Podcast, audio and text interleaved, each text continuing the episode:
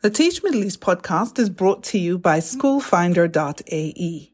Schoolfinder.ae is a comprehensive schools directory serving the United Arab Emirates. Is your school a member? Go to schoolfinder.ae to find out more. Now, enjoy this episode.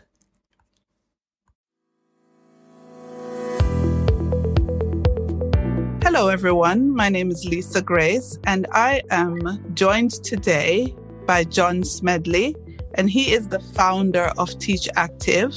And we will be chatting today about how we can keep our students active, out of their seats, more healthy while they learn and we are going to be exploring some of the strategies that you can use in your English classrooms, in your math classrooms, and potentially other classrooms while you are teaching to get your students to be up and moving and active. You are listening to the Teach Middle East podcast, connecting, developing, and empowering educators. Welcome, John. Thank you, Lisa. Great to be here with you, and thanks for inviting me onto the podcast. You're most welcome. Please introduce yourself to our audience, John. Okay, so yeah, my name is John Smedley. I am uh, a teacher at heart, I suppose. I've taught for 18 years before coming out of the classroom. I was an advisor for PE for a local authority, so hence my love of getting children up and active uh, and introducing movement into the school day. And then I went back into school. I was a deputy head, and I left six years ago, um, and now I have the the real honour, I suppose, of working with schools all over the UK and internationally as well. That's brilliant. So, a former teacher talking to a former teacher. So, this conversation should be good. Now, we know that we all should be passionate about movement. And you gave us a little hint just now as to why you're passionate because you were a former teacher and a former PE teacher. But what's driving you to create a more active learning environment all over the world? I suppose, uh, I mean, it certainly does stem from when I was teaching and trying to engage children in particular lessons, in particular with English and maths, and perhaps where self esteem was down or where children felt I wasn't good at this subject, really trying to build up confidence. And I found that a great way to do that was by introducing active learning and getting the children up uh, out of seats and saying, well, okay, let's take learning down to the hall or let's take learning outside or perhaps sometimes just in the classroom, but introducing some movements and just the difference that that's made and the passion and I suppose the love of learning that it instills with children that I've seen. I just want more and more children to benefit from that. Yeah. How much are we sitting in classes? I'm, I'm sure you must have done some research and looked into this. How much are children sitting in their average school day? Average school day, and we think that 70% of the school day is sedentary. Ooh. Yeah, so sat down, and of course, then when we're going home as well, where in past children might have then gone home and, and, done a lot of exercise outside of school, but of course, we're finding now that home life is more sedentary as well. So we're really fighting a, a bit of a battle there in terms of between the two. So of course, many children are very active, but you know we know that four out of five children in the UK and in UAE aren't hitting the recommended amount of physical activity guidelines, and there's repercussions to that. Why are we sitting so much? What's the cause? I think within school, perhaps, you know, many things have changed in schools over the years, but maybe the one thing that hasn't is how we learn. Do we ever ask ourselves that question of, you know, why are the children sat down at a desk and uh, on a chair for their maths and English lessons? If I asked a teacher to picture an English or maths lesson, or even a student, they would probably draw the child sat down at a desk at a table. Of course, there is a time and a place for that, but maybe we're challenging the idea to, you know, can we introduce some movement? And are we sat down because it's good for behavior? Is it good because it's the way that we were taught? Is it because it's good for organization? Or is it because it's the way children learn best? Because again, there's lots of research which would show you that actually children learn better by being active. But here's my thing, right? Because I'm going back to my classroom days and I'm thinking, okay, I'm in inner London. I've got 30 students in my classroom. They're all 12 years old. And I'm going to make them get up and active in my language lesson. How am I going to possibly control them? How am I going to get them back on task? How am I going to keep them on task? What did you suggest? What's actually really interesting about this is when I set out and started working with schools and And I said to them, the children would really enjoy it. And actually, it's going to support academic attainment and it's going to get the children active. What schools started to come back to me with is to say, actually, not only that, but it really helps with things like behavior. It really helps. So those children who might be disengaged, who might be problematic because they don't like maths or English or the languages, and actually this will really help them because it's it's engaging them. And it might be a challenge the first time you do it, Lisa, I'll be honest, because a, a student might think, oh, you know, get a bit excited thinking this is a bit novel. But actually, if we can instill it and make it part of the weekly timetable, then soon it can help things like behavior and also attendance and social skills and teamwork and many other different skills which you want to develop with your students as well. I want to go back to what we started with, and that is the amount of time children are sitting. What are some of the bad side effects of that much sitting, especially on students' health? Yeah, again, this is really interesting because I often say to you know, teachers and students about why is physical activity important, and, and there's kind of two sides we can look at. There is the negative side, of course. So we know that primary age children spend five plus hours in front of a screen or an iPad, you know, every single day. You know, that's a huge amount of time. The fact that children are obese and overweight and, and the, the problems that causes in adulthood, because we know that the vast majority of children, if you're inactive as a child, the majority of the time you're inactive as an adult as well. And, and that can cause a, a, lot of health problems. But actually, I prefer to look at all the positives. So when I say to children, why is physical activity important? They tell me that it's about staying slim, fit, and healthy. And I say, well, that's true. But how about it also helps you with your memory? It helps you with your learning, helps you to retain information, helps you with confidence, resilience, self esteem. You might sleep better, you might have more energy and I think through the last 18 months and what we've had with COVID is, you know, as adults ourselves, we've really thought, gosh, it's important for me to go out and do a bit of exercise, not just because of slim, fit, and healthy, but because it's good for our mental and emotional well-being as well. And that's certainly what we're finding with children in schools that active children do better. Yeah. I wonder though, do you have a recommendation of how active a child should be throughout their school day? Well, what we recommend here is that the recommended amount is on average 60 minutes of physical activity a day. And we suggest that 30 minutes within the school day and then 30 minutes at home. Uh, I'll be honest with you, Lisa, there are some schools, in particular in, in certain areas, where they will say that the children really struggle to be active outside of school. And that might be because they live in a place where perhaps is not safe to play out. Uh, uh, you know, maybe inner city London would be some of those, and, and, where parents want to keep them in and don't let them want to just roam around. So actually, some of the schools have said, you know, we're going to do the full 60 minutes within school. And that's when we start to see all of those wider benefits that we're talking about today. Yeah. I wonder as well. I wonder a lot of things, but I, I, I wonder, you know, if this should fall only on PE teachers or should all teachers be really getting involved in keeping students active during their learning? Yeah, oh, I'm so pleased you asked me that because uh, I mean, I was a primary school teacher, so I had my class and I taught every single subject.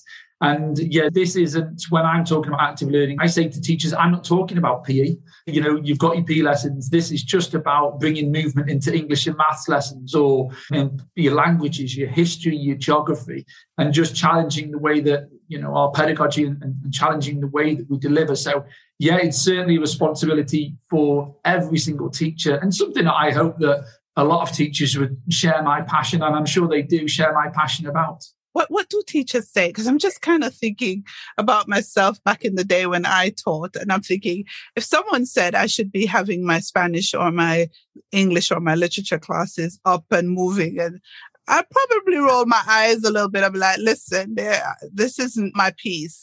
Like, and so they uh-huh. need to go to PE in the sports hall, run around and come back. And when they get to me, it's time for serious work. How do you convince teacher that having the students moving is serious work. Like they are learning and it is beneficial. I would. Well, we do a lot of teacher training and a lot of workshops. So the, when we do those, I play the games with the teachers and I would demonstrate and say, okay, we want to teach a, a maths objective. I'm going to play it with you a game. And then I would ask them, you know, did you enjoy that? You know, would your children enjoy that? How could that uh, fit in with the, what you're doing at the moment? So I'm certainly not saying to teachers, I think you should use, do this all of the time and get rid of you all your brilliant work. You know, teachers are fantastic, aren't they? What I say is that this is another string to your bow in terms of something else that you can do. And one of our schools here, you know, they say one of my maths lessons each week will be through active maths. But then as an intervention program, they use it three times a week. And in terms of how we get schools on board, so I show them, um, but I share them with case studies. So I say, look, you know, in the UK alone, we're in over a thousand schools. This is the case studies. This is what other teachers are saying. This is what people on the shop floor are saying. And this is what you know the Department for Education published one of our case studies about active learning. This is what the research we were working in partnership with Loughborough University. This is what the UK Primary School of the Year who users say. This is a school that have gone from national averages to top two percent of maths results nationwide, or are having great results with their reading and their writing as a result of introducing this. And we know that teachers listen to teachers. You know, you did and I did. That's where we go to for advice. And when I start to show them that, I just say to them, I just want you to have a go. And I give them some plans and I say, have a go. And then come back to me and see, have I convinced you? And I'm sure some people, Lisa, will roll their eyes and think, oh, no, I don't this. But equally, I'm sure slowly but surely we're getting more and more teachers doing this approach. Yeah. Okay. So we don't have your program and doesn't matter because active learning is active learning. So we're going to go into some methods, right? So we're teaching maths and we're teaching it to year three and we want to get them up and active and learning. Can you give me two of your best active learning activities that teachers can try right now or tomorrow in their maths lesson in year three? And if you don't want to do year three, feel mm-hmm. free to do another year group. Okay. I've got three and a half thousand ideas. So to choose two will always be challenging. So something, for example, like let me give you something which is really easy, which I did at a conference recently when I was talking to how we teach times tables and about how we do this and how we want to make it a little bit more exciting. And we simply got a balloon and we played balloon times tables and so or tennis tables as we called it. And we had a balloon between the two of us and we just hit the ball to each other and chanted our times tables as we went. So it might be obviously two four six eight. Now all of your listeners could do that tomorrow and see you know that's another of course that that alone isn't going to change the world but that alongside the other great tactics and strategies that your teachers are doing um, can really support that. Other things like, you know, I, I, always play a game called Number Chase. So I, I, set out different clues and the children will go to one clue. And so it might be with solving problems and they will solve a problem. And the answer to that one will tell them to go to another card. And then the answer to that one will tell them to go to another card and then to another card and to another card.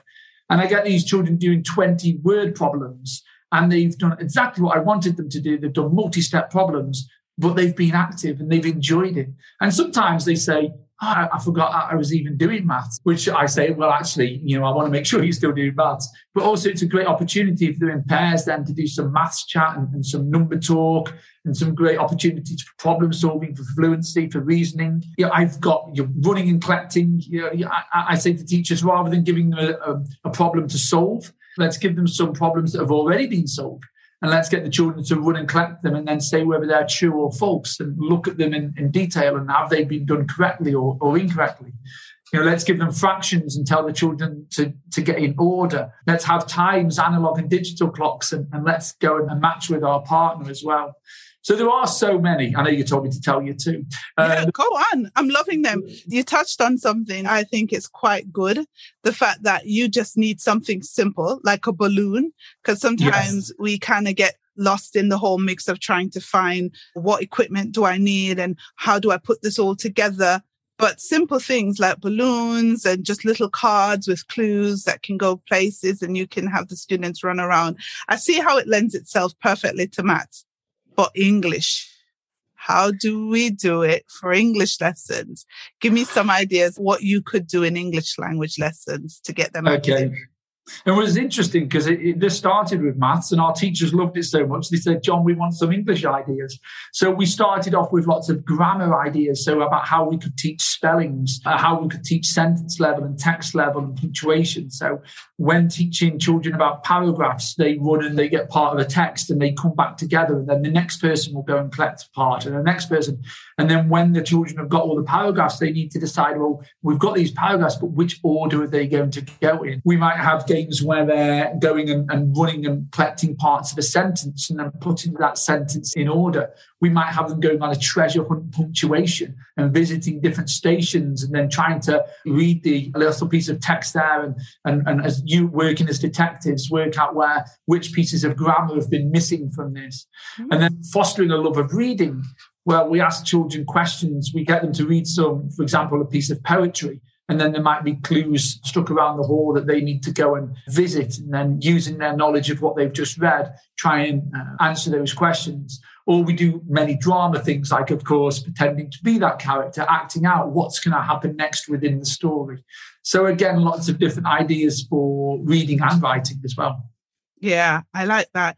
Okay.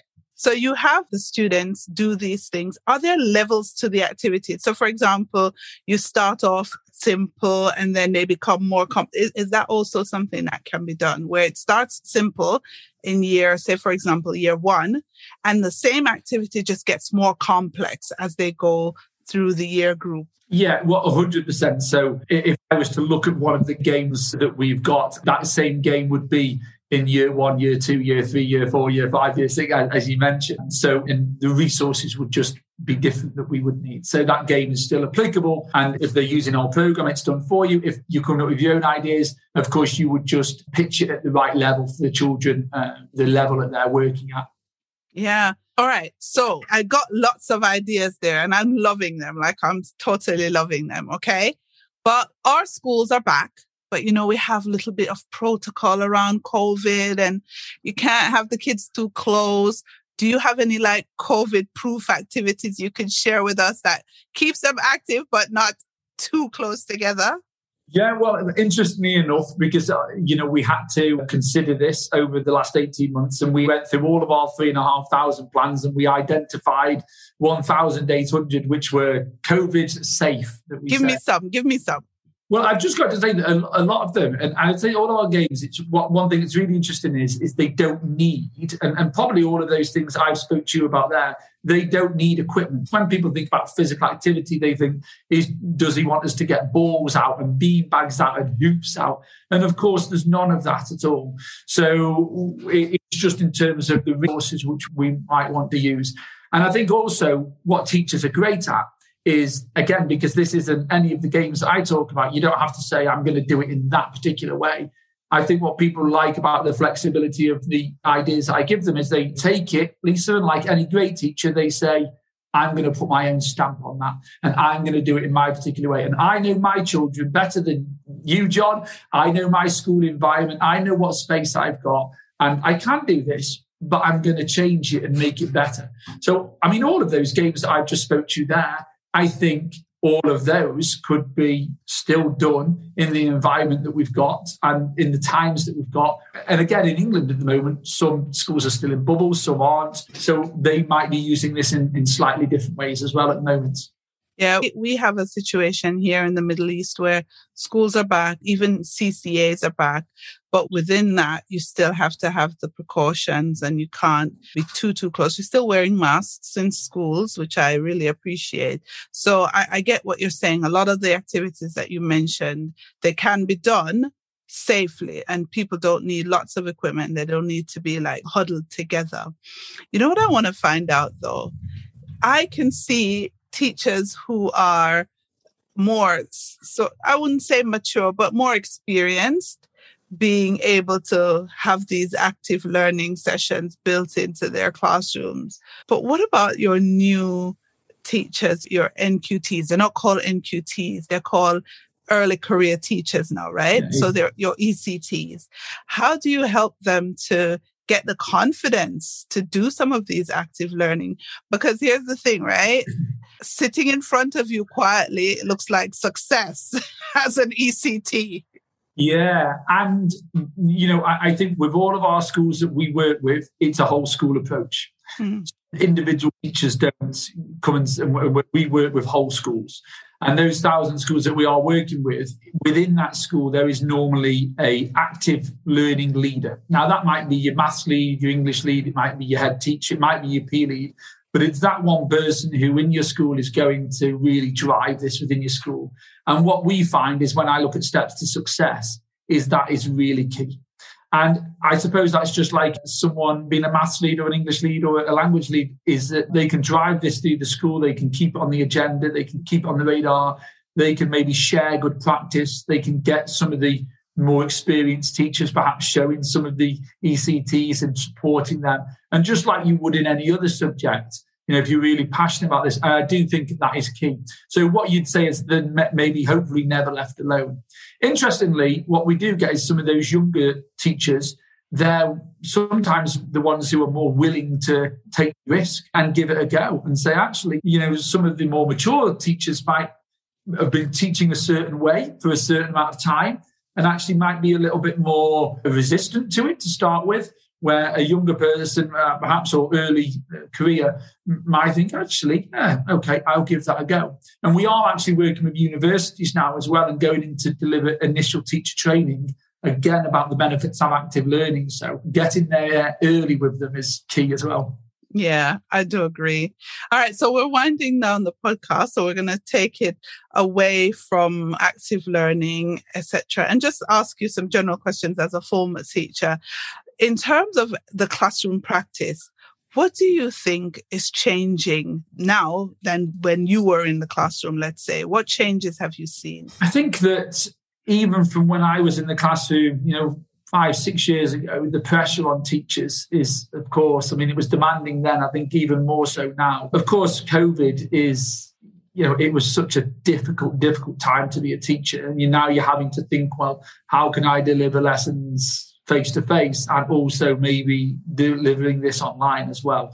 So a little bit of a different ball game, and I think it's been a real learning curve for many, many different teachers. I think one thing that has become, and, and this is for the better, I think, is that from COVID, maybe one of the positives that has come out is that we're really now tuned into the uh, you know emotional and mental well-being of our students and of course all teachers care about that but we're so drummed into perhaps sometimes thinking we have to do great maths and English results and we have to get age related expectations and we have to get results and good data, which I was like as well, because that happens, doesn't it, as a school leader. But actually, maybe COVID has made us sit us back and think, actually, it's not all about stamping the result on the head and away they go. I really need to look after these young people in my care and, and think about their happiness and their well-being as well. So it's hard for teachers. It's I'm sure it's stressful for teachers. I know I know obviously lots of teachers, and I think hopefully that's one of the good things that's come out of this. Yeah. And the question that I like to ask everyone, whether you're a teacher or not, is what is your hope for education globally going forward? I think for me, for education, it would just be that we develop children, we develop, you know, that, that next generation, I suppose, in the right way. And I know that might sound ridiculous, but there is so much emphasis on academic grades. And for me, it's not about that. Of course, that's important, but it, it's about developing the whole child. And you, you what's going to make you successful in, in life? Yes, it might be A grades and it might be all these fantastic results, but if you haven't got your mental health and your well-being and your happiness and your self-esteem and your confidence and your resilience, then you're not going to be successful in any walk of life. So I just hope that the curriculum, which I think we're trying to get to, some schools faster than others, I hope that the curriculum concentrates on developing the whole child rather than just being results driven. Yeah, that's a good hope. Um, it is. It is. It's it's a good hope because that's what's going to make people and the world better is when we focus on the whole person and not just the academic, the whole child and not just the academic. So that's a good hope. Teach Active. Where can we find out more? How can we learn more about what you're doing?